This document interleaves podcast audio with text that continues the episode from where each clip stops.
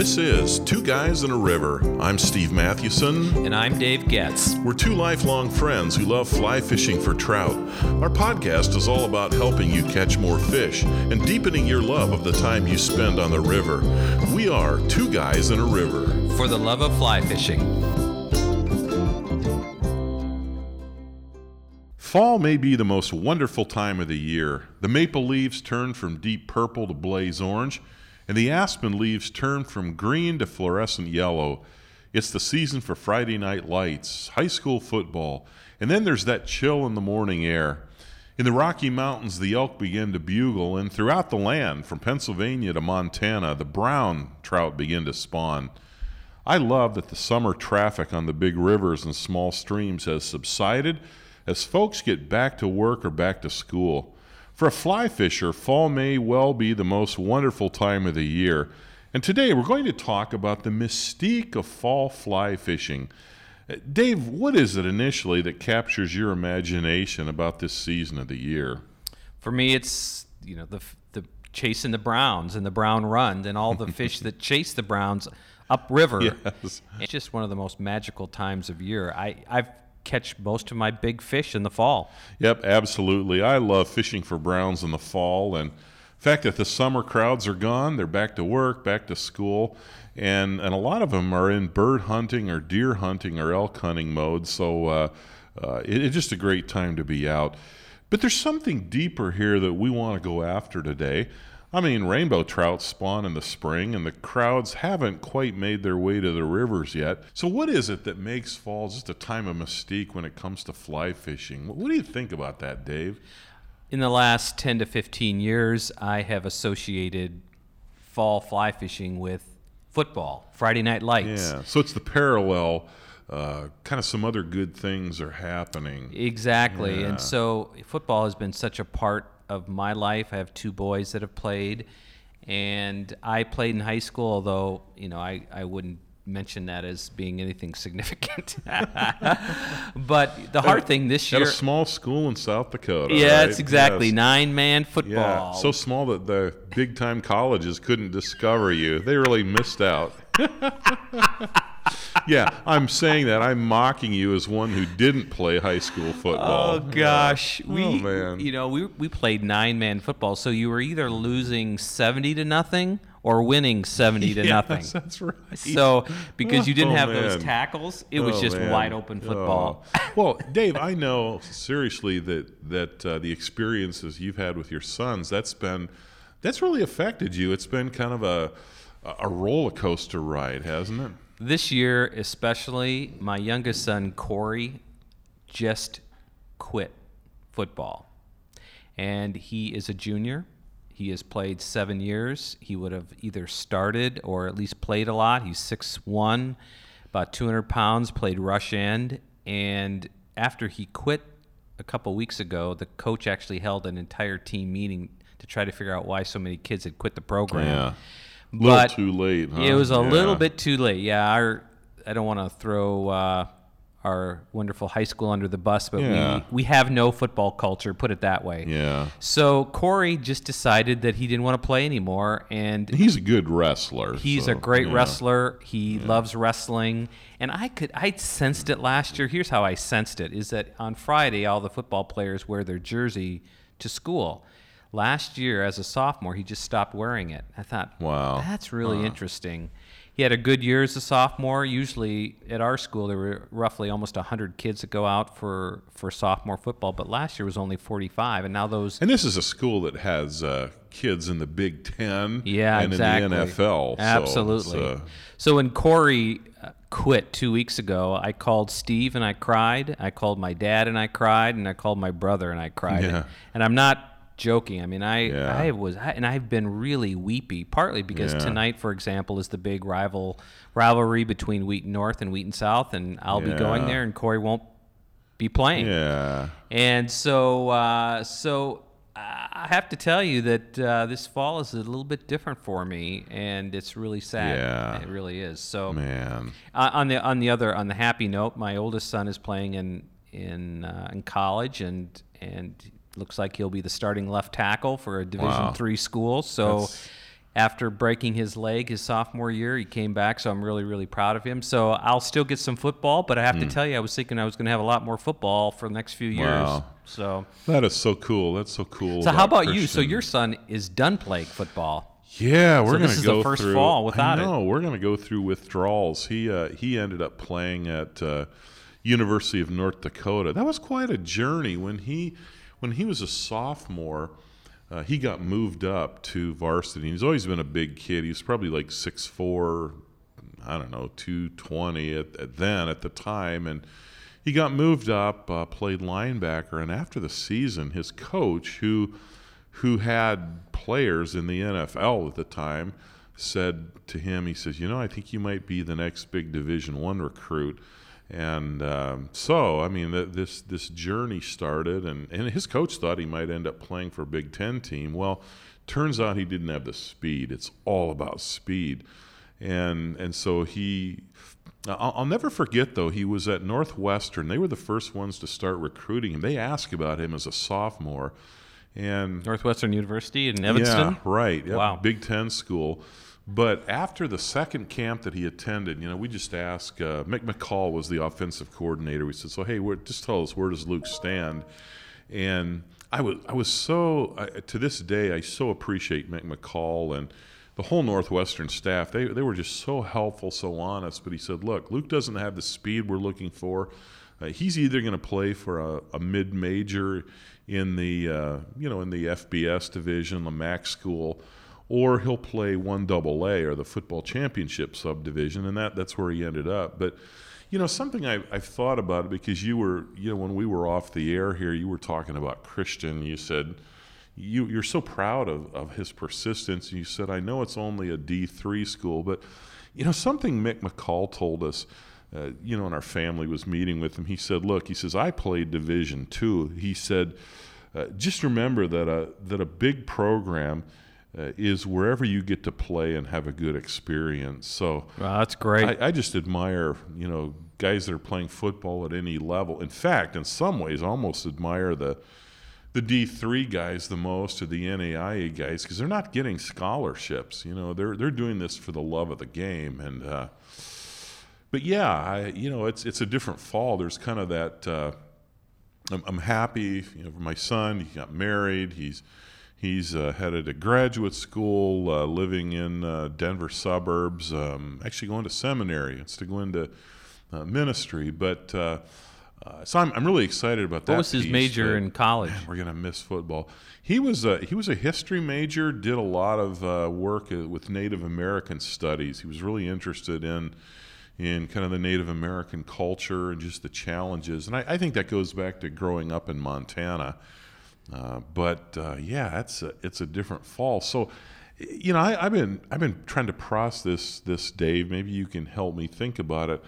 Uh, how does all of this converge with the time you spend fly fishing in the fall? I mean, this this was not just a rabbit trail we went on. We we know this is a fly fishing podcast, and we're talking about football, but I, I think there is something about uh, you know something about the, the fall, our, our love for, for football, just there's something though that fly fishing does. What what is it, Dave? Does it fill a void? Does it provide a parallel challenge? I, I- how do we think about that? Man, if I knew what it was, I'd mm. I'd, I'd spell it out quickly. I think Yeah. there. I think both touch. Maybe the way I would say it is both touch me at such a deep level. Yeah, yeah. And I realize I may be really shallow when I say that, and I am a shallow person. no, no, no, no. You're not but both all. really Yeah. touch me at some really Oh, really deep level and part of it is being in the outdoors now obviously in football you're not really in the outdoors Mm-hmm. but um, there's there's this huge transition that happens in the fall that is different in kind than than there is in the spring Mm-hmm. Now right that that is so true. You you've nailed it. Yes, there there's a huge transition that happens in the fall. I, I mean, I you put into words what I've been feeling, and and I wouldn't have been able to articulate that, but that that's true. It's you know I love when spring comes. It's like okay, yeah, you turn a new page, but it, there's something about the fall that there's a mystique.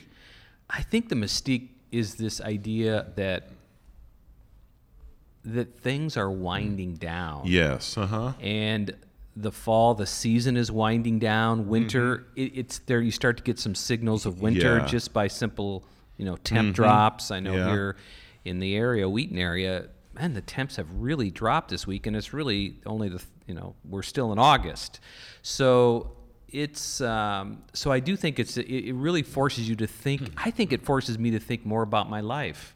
I think you're right. I, I think that's absolutely true. You know, I, I know when we were a younger family that fall was a time for our family to regroup. I mean, Dave, we would literally recover from the summer.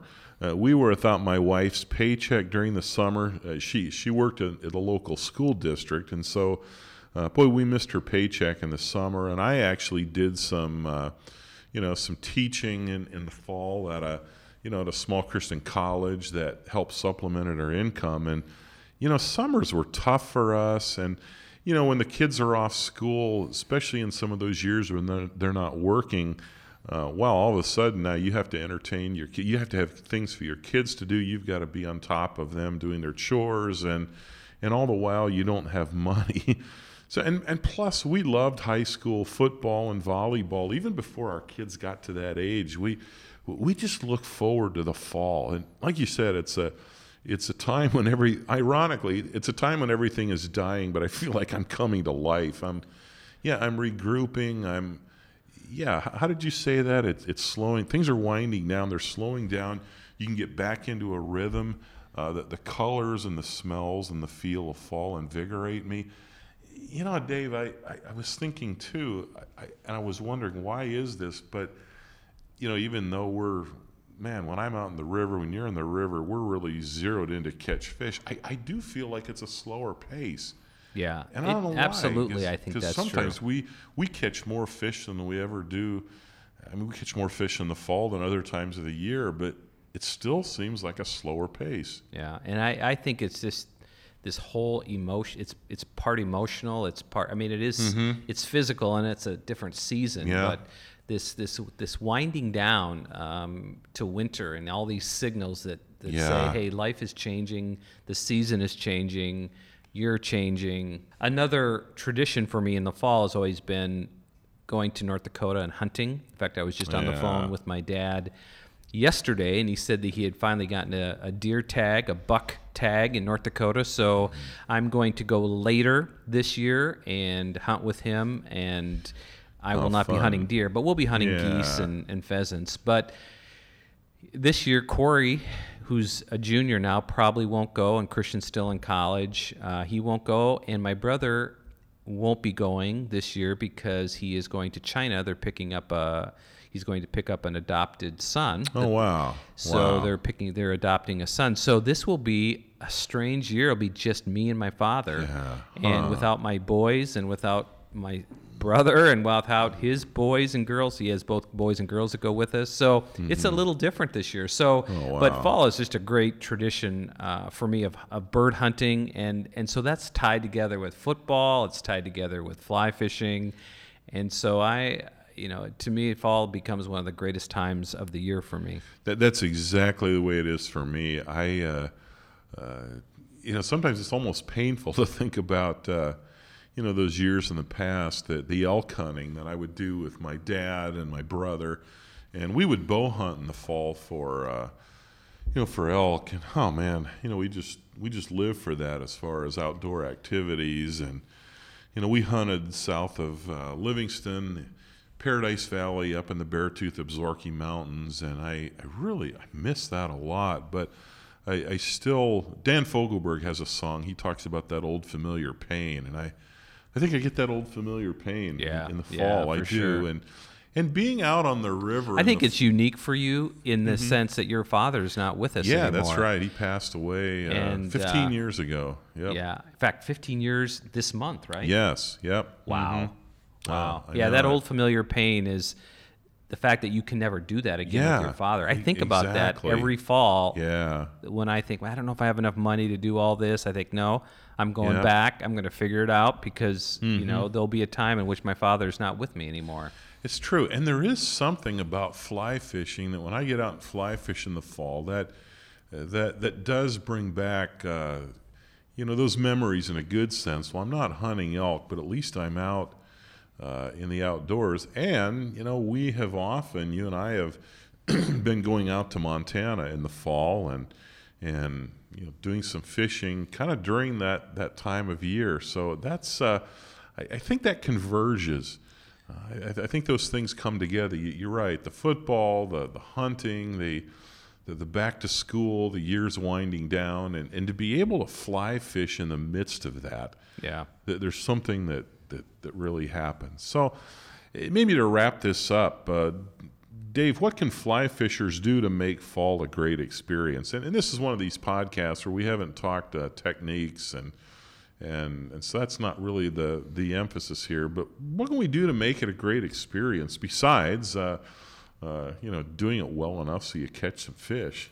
That's a hard question. I think there's so much good fishing other times of year, but for me, I budget for fall fly fishing, right, and for obviously to go hunting mm-hmm. as well. Yeah. So none of us has unlimited budgets, yep. you know, contrary to what most of the brands think that we right, have, right? Yeah. We, you know, they're selling us all this stuff, but I, you know, I think that it's for me, it's really making sure that I figure out a way to save money to budget for these sorts of uh, trips. Now, going to North Dakota is just my expense uh, for um, my, you know, the gas to get out there and whatever the license is, out of state license. But I, you know, I have a place to stay, so it's not a huge expense our decision to not go in the spring and yeah. fish mm-hmm. Montana in the spring or even in late summer, which we've done too in right. recent years. Yeah. But mm-hmm. now we're bumping it into into October. So October becomes busy, early right. November becomes mm-hmm. busy. But I do think it's you know you got to make that commitment to get out more. Yep.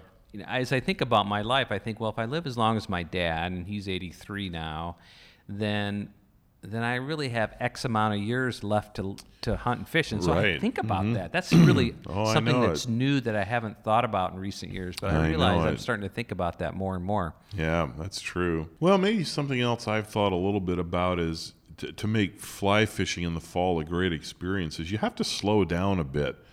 Uh, you you really do. Maybe that goes back to what I, I got kind of excited about later when you you mentioned it, but I, I think it is that uh, that opportunity where you can uh, maybe you can relax a little bit more. Maybe I, I don't know why I feel like I unwind a little bit more in the fall when I'm when I'm fly fishing. Maybe because I've I've been doing it throughout the year, so it's you know the first time in the spring you're just so antsy to get out, but in the fall, okay, I've been doing this, and you know th- this is the time to slow things down uh, yeah, enjoy the enjoy the surroundings. I mean the the, the light. I, I just love the the fall light. Yeah, it and, is. you know, and coupled with the uh, the foliage. You know, even in, in Montana, you get the fluorescent yellow aspens and that red buckbrush and the cottonwoods along oh, the Yellowstone. Yeah. Yep.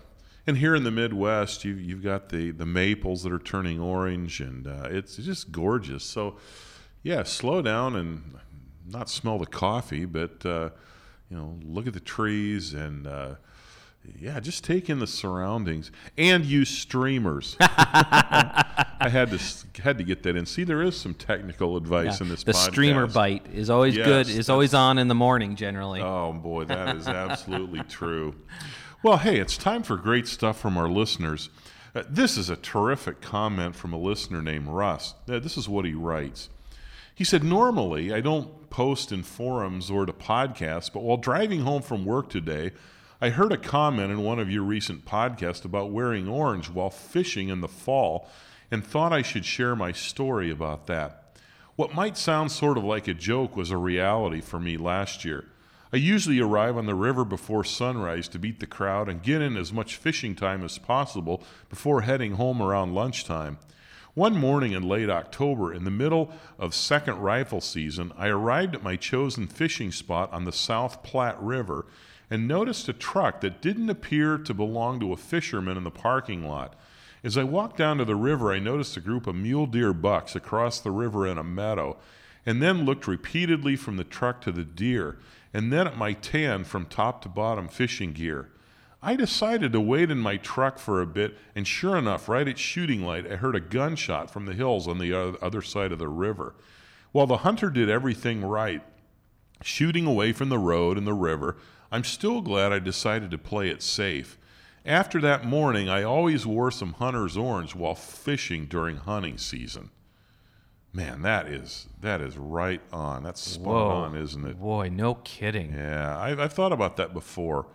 Uh, you know, thankfully, we're going to be spending most of our time in Yellowstone, so there better not be anybody with a rifle Yeah, no there. kidding.